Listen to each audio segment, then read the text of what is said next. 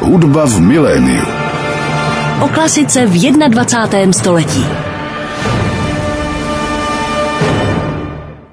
Posloucháte Rádio Klasik Praha, frekvenci 98,7 FM a začíná další díl pořadu Hudba v miléniu. Pod titulem tohoto pořadu je O klasice v 21. století a já jsem rád, že dnes mohu opět přivítat hosta, který se soudové hudbě věnuje velmi intenzivně a s nadšením. Ve studiu je se mnou houslistka, hudební pedagožka, hráčka na japonský nástroj Koto, která je už přes 20 let členkou orchestru Berg. Spolupracuje také s Ostravským centrem nové hudby, což už samo o sobě vlastně znamená, že v Česku není mnoho premiér soudobých skladeb, na kterých by se nepodílela. Také se věnuje improvizaci, především v triu Romanovská tichý hrubý, spolupořádá kurzy hudební improvizace Impro Music a o tom všem si teď na Rádiu Klasik Praha budeme povídat s Anou Romanovskou. Dobrý den. Dobrý den. Pojďme možná začít u vašich hudebních začátků, v nichž vás, pokud vím, tedy jakožto váš pedagog hudební výchovy velmi ovlivnil Pavel Jurkovič. Na internetu, myslím, je dokonce zajímavé video, kde Pavel Jurkovič tu vaši třídu vede v hodině hudební výchovy, kde je možné pozorovat tedy nejen jeho metody, ale i jeho energii a hudebnost, řekněme. Tak eh, čím vás Pavel Jurkovič ovlivnil a jak na něj vzpomínáte? Je to tak, Pavel byl velkým hudebním základem mýho hudebního života. On nejen, že byl skvělý muzikant, měl velkou zkušenost i na jevišti, sám jako hudebník, nebyl to tedy jenom pedagog. A byl to samozřejmě úplně skvělý člověk. Nezapomenu na to, jak když měl někdo zlomenou nohu, nosil ho po schodech, i když sám už měl nemocnou kyčel a špatně se mu chodil. Byl pro nás takový lidský vzor. Když jsme přišli do první třídy, tak byli ještě komunisti a byl to vlastně jediný kantor, který nám tehdy řekl, že mu nesmíme říkat soudruhu učiteli, že on je pan učitel. A v té třídě vlastně, pokud vím, s vámi byla i celá řada dalších později tedy úspěšných umělců. Jo, jo, on vychoval velikou řadu vlastně muzikantů, který dneska můžete potkávat na koncertním pódiu. Mezi mými spolužáky byl například dramaturg orchestru FOK Martin Rudovský, nebo sopranistka Hanka Blažíková, hudební skladatel Honza Rybář a mnoho dalších, kteří jsou aktivní, hudebně aktivní dodnes. Byl to Pavel Jurkovič, který vás třeba také inspiroval ke studiu hudební pedagogiky později? Asi ne přímo, ale samozřejmě ano. On eh, tím, že prošel vlastně velkou školou v gregoriánském chorálu, tak přirozeně nám předával vlastně zkušenosti, které sám zažil jako interpret. A byl, myslím, vlastně, i když chvíli studoval pedagogickou fakultu, ale byl přirozený pedagogický talent. Nebyl to vyloženě učitel, kvůli kterému bych si řekla, že půjdu studovat pedagogickou fakultu. Spíš to byl inspirující muzikant, člověk aby to vůbec. Tak když už tedy o něm hovoříme, přinesla jste jednu skladbu, kterou Pavel Jurkovič napsal a ke které máte jaksi osobní vztah, tak mohla byste ji představit? Určitě, je to ukolébavka, kterou napsal pro moji dceru Beátku a vyšla na CD, které se jmenuje Ukalobavky Pavla Jurkoviče. Zpívá je tam Hana Blažíková, ale společně s ní tam zpívá i právě moje malá dcera Beata. Já tam hraju na housle. Tak si ji poslechněme. Posloucháte Radio Klasik Praha, pořad Hudba v miléniu. Toto byla skladba Pavla Jurkoviče, nazvaná Ukolébavka pro Beatu, kterou Pavel Jurkovič složil pro houslistku Anu Romanovskou, která je mým dnešním hostem a která na této nahrávce hrála na housle, zpívala Hanna Blažíková a také dceraAny Romanovské Beata. Když už jsme mluvili o té hudební pedagogice, jak vy se vlastně díváte na stav hudební pedagogiky tady u nás v Česku? Já mám pocit, takový ten běžný narrativ je, že to je pozitivní, říká se, co Čech to muzikant, unikátní systém základních uměleckých škol a tak. Považujete za situaci v hudební pedagogice u nás za uspokojivou, nebo byste třeba navrhovala nějaké změny?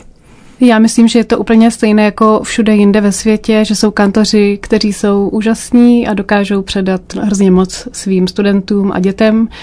A pak jsou taky kantoři, kteří chodí do práce.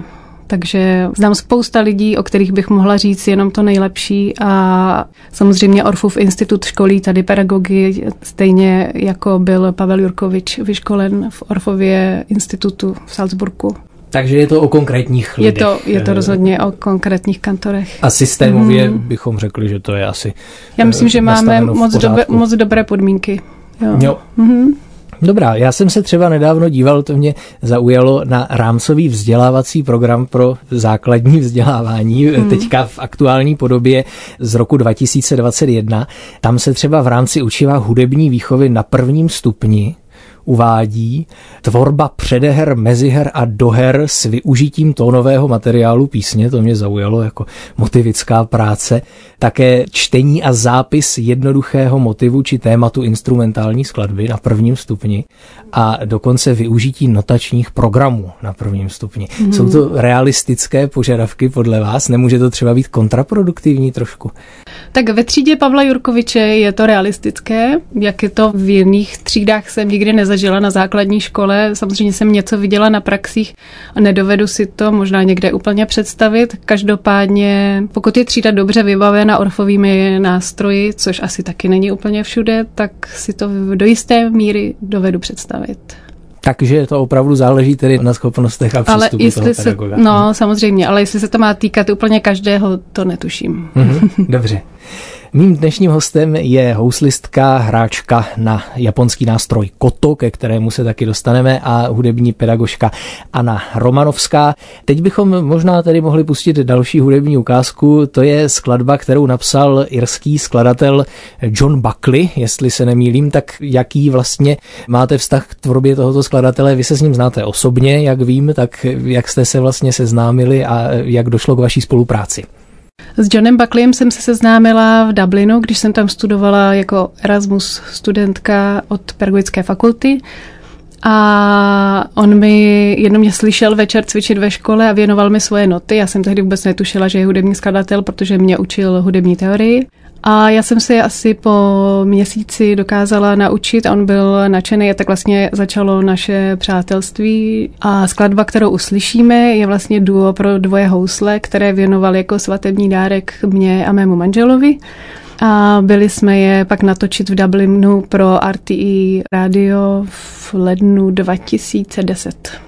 Takže to je všechno velice osobní výběr skladeb, tedy tak si mm-hmm. pojďme poslechnout druhou větu z Dua pro dvoje housle skladatele Johna Buckleyho. Druhá věta nese název Perpetuum mobile. Posloucháte Radio Klasik Praha, pořad Hudba v miléniu. Teď jsme slyšeli skladbu irského autora Johna Buckleyho, druhou větu z jeho dua pro dvoje housle, větu nazvanou Perpetuum mobile a na nahrávce účinkovala Anna Romanovská, houslistka, která je mým dnešním hostem tady v tomto pořadu. Kromě houslí tedy hrajete i na japonský nástroj koto, jak už jsme zmínili, tak jak jste se vlastně k tomuto nástroji dostala a při jaké příležitosti jste se na něj začala učit hrát, případně kde jste k němu vůbec přišla fyzicky, protože hmm. si myslím, že asi nebude úplně jednoduché ho u nás sehnat. Hmm. No, v roce 2009 chystal komorní orchestr Berg skladbu s názvem Schwarza auf Weiß německého skladatele Heinera Goebbelse a v ní byl i part pro koto. Akorát, že v Praze nebyl vlastně nikdo, kdo by na to koto hrál a shodou okolností léto předtím, než jsme vlastně tu performance připravovali, se konaly kurzy na flétnu šakuhači a na nástroj, japonský nástroj koto, kam mě tedy z komorního orchestru Berg vyslali, zaplatili mi ty kurzy a to bylo vlastně moje první seznámení s nástrojem koto. Jak ten nástroj vlastně vypadá? Mohla byste ho třeba posluchačům popsat, hmm. kteří ho nikdy neviděli? Je to vlastně taková dvoumetrová podlouhlá citera, která má 13 strun. Jsou tady i nástroje s více strunama, ale já hraju na tu 13 strunou verzi. A ty struny se ladí vlastně před každým hraním přímo. Nejsou tam ty kobylky vlastně dany na stálo. Tudíž si můžete naladit jakoukoliv stupnici chcete. Já to mám právě ráda, že to využívám i v těch volných improvizacích, protože tam můžu dát samozřejmě nějakou mikrotonalitu, můžu si tam vymyslet módy, můžu s tím hodně pracovat. Takže je to nástroj pro improvizaci vhodný, dá se říct. Je hmm. třeba nějaká literatura pro tento nástroj, japonská, nebo máte nějakého oblíbeného hráče třeba na tento nástroj? Sama jsem dostala vlastně školu, takovou tu základní školu hry na koto od té svojí první paní učitelky Haruko Watanabe. A velký vztah mám určitě k Naoko Kikuchi, která jsem jezdila později taky na ty kurzy. Je to japonská hráčka, která žije tuším, abych to neříkal špatně, ve Frankfurtu a taky jsem s ní několikrát lekce absolvovala a ta se mi moc líbí, ona hraje i soudobou hudbu, nehraje právě jenom tu tradiční. To je skvělá hráčka. Tak my si teď poslechneme nahrávku, kde na nástroj Koto hrajete. Je to nahrávka, která se přímo jmenuje Koncert pro Koto, ačkoliv je tak nazvaná zpětně, protože se jedná o skladbu improvizovanou, která vznikla spontánně. Pochází z alba Bylo to právě vašeho improvizačního tria Romanovská Tichý hrubý. Posloucháte Rádio Klasik Praha, pořad hudba v miléniu. Mým dnešním hostem je houslistka a také hráčka na japonský nástroj Koto, Anna Romanovská. Tento nástroj jsme slyšeli i v hudební ukázce, která právě dozněla. Byla to improvizovaná skladba pojmenovaná Koncert pro Koto z alba Bylo to právě tria Romanovská Tichý hrubý. Tak dostali jsme se tedy k improvizaci, což je slovo, které evokuje buď jazz nebo varhany, myslím asi běžnému člověku. Vy k tomu ještě asi přistupujete trošku jinak k té disciplíně. Teď také jste spolupořadatelkou i workshopů improvizace v rámci projektu Impro Music Czech. A to jak pro hudebníky, tak pro lajky a začátečníky. To mě zaujalo. Může člověk smysluplně improvizovat bez znalosti hudební teorie?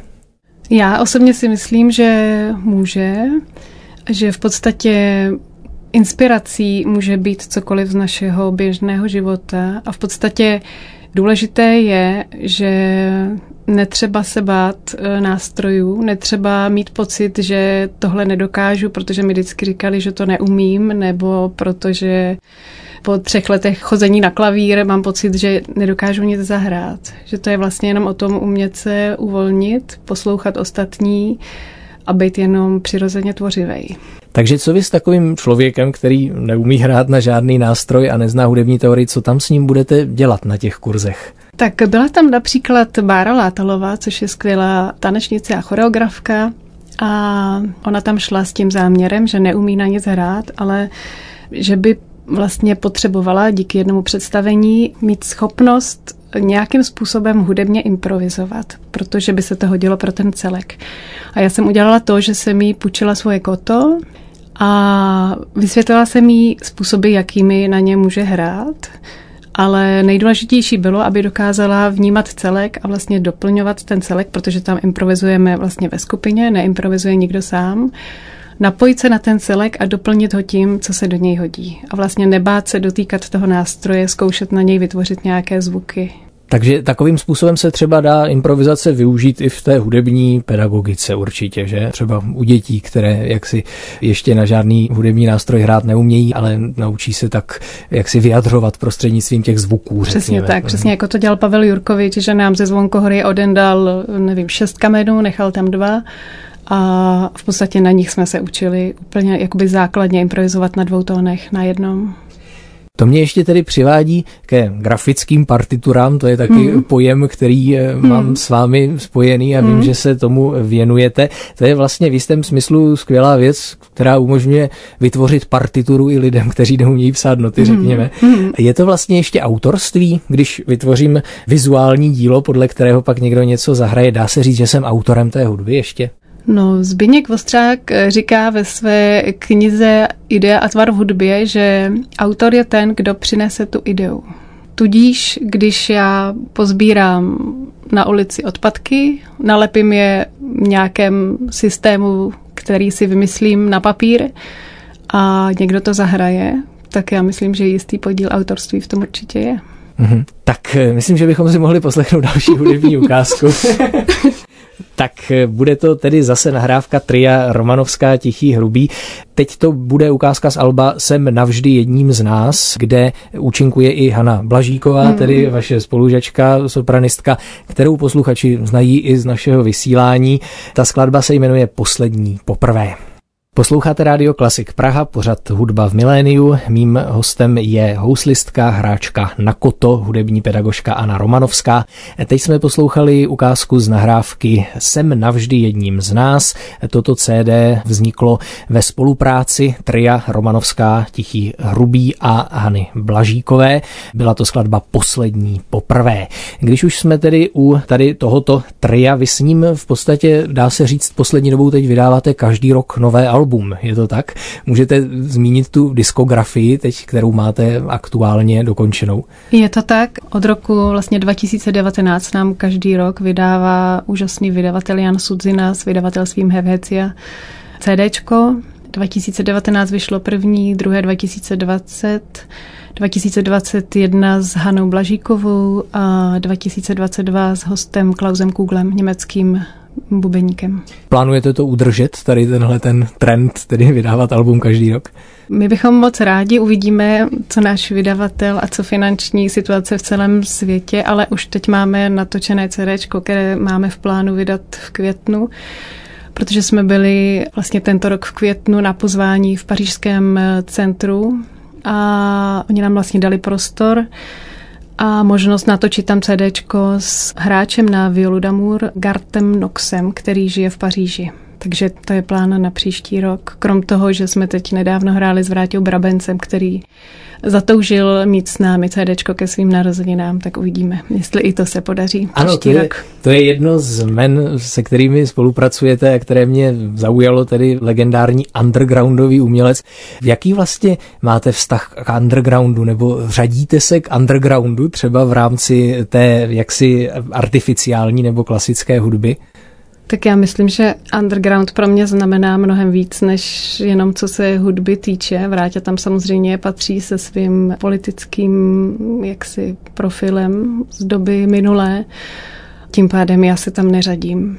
Ale jsem si vědoma toho, že dělám věci, které by tam někdo možná i zařadil.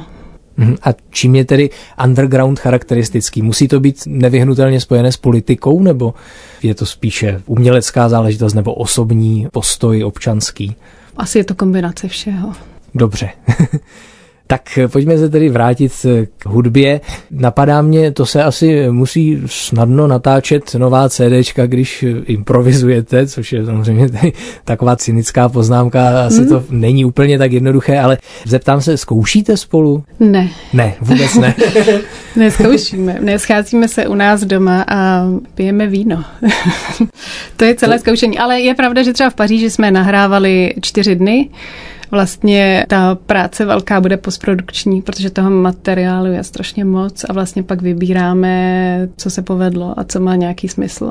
To znamená, i v tom nahrávacím studiu vy asi se nemůžete k něčemu jen tak vrátit, že? Nebo něco jen tak zopakovat, protože pak už by to nebylo tak úplně improvizované. No, právě. Je to problematický na CDčku s Hankou. Ukázka, kterou jsme právě slyšeli poslední poprvé, samozřejmě měla více verzí, poslední po druhé, poslední po třetí, poslední po čtvrté. A jak vidíte, zvolili jsme tu první, protože vlastně to, co se ozve nejdřív, to, co jakoby jde spontánně jako první verze, bývá většinou to nejlepší. Takže tam se ani nedá nějak třeba stříhat v těch nahrávkách a tak podobně. Dá se to jenom úplně ustřihnout. Jo. Musí to být prostě ta autentická jo. atmosféra jo, při, při vzniku jo, té určitě. skladby. Rozumím. Mm. Tak si pojďme tedy poslechnout ještě jednu ukázku tria eh, Romanovská Tichý hrubý. Je to z Alba Období dlouhých tahů, které jste nahráli spolu s Klausem Kuglem. Ta skladba má takový zvláštní název, jmenuje se Samice jakoby se nemohla pyžmem nabažit. Kdo to vymýšlí tady tyhle ty názvy? Většinou autorem je Michal Hrubý a Aha. vlastně tohle CD má celý ten text těch názvů je vybraný z přírodopisného dokumentu. Mně to připomíná trošku názvy skladeb některých jazzmenů, ti v tom taky hmm. mají velkou oblibu tady v těch eh, netradičních názvech. To bychom mohli možná ještě, než si tu nahrávku poslechneme, tedy představit vaše spoluhráče, protože Petr Tichý je jazzman, že tedy známý především jako hmm. jazzový kontrabasista. Michal Hrubý je také jazzman? Michal Hrubý je spíš člověk, který má hudbu hodně rád a hrál v takových kapelách, jako byl Neočekávaný dýchánek nebo Kapitán Kajman, ale vlastně neprošel úplně tím tradičním školením, které máme my s Petrem, konzervatoř a tak dále. Takže on je pro nás takový živelný prvek, který nás, myslím, dobře doplňuje. Tak si teď poslechneme, on tam hraje na klarinet, ještě tedy mm-hmm. bychom mohli doplnit, mm-hmm. poslechneme si tedy skladbu Samice, jako by se nemohla pyžmem nabažit z alba Období dlouhých tahů. Posloucháte Radio Klasik Praha, pořad hudba v miléniu. Toto byla skladba nazvaná Samice jakoby se nemohla pyžmem nabažit, což je název pocházející z přírodovědného dokumentu. Je to ukázka z alba Období dlouhých tahů, tria Romanovská Tichý hrubý. Na nahrávce účinkoval také Klaus Kugel. Tento soubor je improvizační, nejen o improvizaci si povídáme dnes s Anou Romanovskou, houslistkou, hráčkou na koto a také hudební pedagožkou. Už jsme zmínili ten projekt Impro Music Check, v rámci kterého se konají ty workshopy improvizace, tak ještě bychom se k němu mohli vrátit, jak to vlastně vzniklo, jak to probíhá a kdyby třeba měl někdo z posluchačů zájem se do toho projektu zapojit a přihlásit se, tak jakým způsobem to může udělat. Hmm. Tak tento projekt vznikl vlastně na přání mých studentů z Ježkovy konzervatoře, protože věděli, že improvizuju, volně improvizuju a chtěli to vyzkoušet. Měli o to zájem. A mně vlastně došlo, že muzikant, který se učí jenom hrát z not, je takový napůl muzikant, který vlastně pořád jenom říká myšlenky někoho jiného. Jako kdybyste se učil jazyk a nikdy jste tím neřekl žádnou svoji myšlenku. Takže pro mě vlastně to byl hodně důležitý krok to zprostředkovat i někomu dalšímu, nejen sama improvizovat, ale vlastně uvést do té oblasti i další lidi, studenty, dospělé, děti, kohokoliv. Takže muzikant, který jaksi nepíše vlastní hudbu nebo netvoří vlastní hudbu, není kompletní muzikant podle vás? Jsou muzikanti, kteří určitě jsou kompletní a kteří jsou skvělí interpreti a určitě jsou i muzikanti, kteří mají potenciál sami tvořit nebo sami tu hudbu, co nosí v sobě, vlastně předat ven a má to taky nějaký smysl. Mm-hmm. Kdo jsou tedy kromě vás lektoři těch kurzů? Lektorem je ještě Petr Tichý, již zmíněný kontrabasista, a Michal Vroblevský, hráč na saxofon a skvělý improvizátor. Takže přestože to jsou jazzmeni, tak se to tedy jaksi nenese v duchu té jazzové improvizace nebo v těch jazzových metodách. Vůbec ne. Ne, ne, ne. Je to naopak úplně zaměřeno na volnou improvizaci. Uh-huh. A jak se tedy může člověk zapojit, pokud by se třeba chtěl naučit improvizovat? Může se přihlásit, přijít a nejdůležitější je ochota s někým hrát, ochota s někým sdílet čas, místo, a tu hudbu, kterou mají ti okolní lidé v sobě. Probíhá to tak, že v podstatě máme různá cvičení, Máme k dispozici slovní partitury Zbyňka Vostřáka, která se jmenuje vlastně kniha principů, se jmenuje ta skladba celá, je to tedy celek slovních principů, jak hrát společně. A Zabývali jsme se i Anthony Braxtonem, jeho Language Types, což je v podstatě takový rozvedený ostřák. On má takových 12 typů toho, jak je možné hrát a v podstatě si tím člověk i vytváří zásobu možností, jak hrát, když zrovna v uvozovkách nevím, co hrát. To znamená, to je nějaké slovo, které popisuje charakter té hudby, kterou má ten člověk hrát. Říkám to správně? Pokud se bavíme o Braxtonovi mm-hmm. teďkon, tak to jsou vyloženě vlastně modely. Něco jsou jenom dlouhé noty, něco jsou postupy not nebo rytmické modely. A na to je tedy nějaká metodika taková ucelená, kterou vy využíváte? Nebo... Není na to metodika, ale my jsme vlastně tuhle tu skladbu hráli tady v Praze s ansáblem Prague Music Performance a vedl nás Roland Dahinden a bylo to dobře 20-25 muzikantů na jednou a v podstatě jsme dělali jednu ještě jinou skladbu Brexna a tyto language types a v podstatě jsme jako prošli takovým zasvěcením do toho, takže si troufám říct, že vlastně víme, jak na to, jak teď pracovat s dalšími lidmi. Takže improvizovat může každý, je to výzva pro každého třeba amatérského hudebníka, každý, který by se chce. chtěl ano. této disciplíně naučit. Hmm. Pojďme ještě na závěr tedy zmínit nějaké vaše budoucí plány a projekty, co chystáte třeba ještě teď během prosince nebo v příštím kalendářním roce prosinci mě čeká moc hezká věc, na kterou se těším, jelikož jsem letos začala spolupracovat s divadlem Ponec, vlastně s dětským studiem a seznámila jsem se tam s již zmíněnou Bárou Látelovou, tanečnicí choreografkou a ona chystá na 18. a 19. prosince premiéru představení, které je určené pro děti od jednoho do tří let a pro jejich rodiče. A to je samozřejmě výzva, protože roční dítě nevydrží přijít do divadla a dívat se na nějaké představení, které je mu určeno.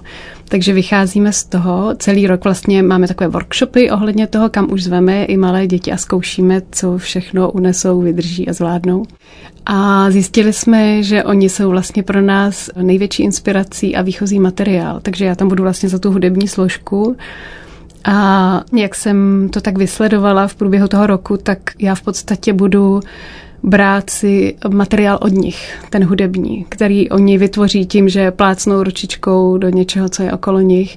Oni budou volně v prostoru samozřejmě se pohybovat, budou tam mít k dispozici nějaké hudební nástroje, dva, tři, to se ještě rozmyslíme, aby tam nebyl moc hluk.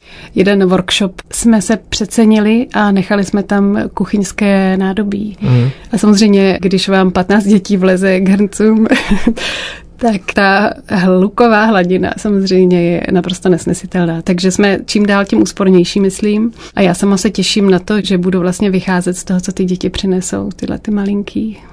Takže taková baby opera, jak je teď populární žánr, kde budou děti zároveň i tedy autory hudby. Vlastně. Děti v hlavní roli a zároveň samozřejmě ty rodiče, mm-hmm. kteří přijdou s nimi. A během příštího roku pak ještě jste zmiňovala, že máte nějaké nahrávací plány, tak na co se můžeme těšit tedy po této stránce? Tak nahrávací plány jsou zatím s tím Vráťou Brabencem, který si přeje si to dát sám k narozeninám, tak to nám samozřejmě udělá radost. I když uvidíme s Vráťou člověk nikdy neví, co se bude vlastně dít. Jo, o to zábavnější překvapení to bývají. Dobrá, tak se budeme těšit na veškeré vaše zajímavé projekty, ať se vám tedy ve všech aktivitách rozkročených do mnoha oblastí daří. Děkuji vám, že jste přijala pozvání na Radio Klasik Praha, děkuji za rozhovor a budu se těšit někdy opět na viděnou. Moc vám děkuji za pozvání. Naschledanou. Od mikrofonu se loučí Ondřej Fischer. Hudba v miléniu.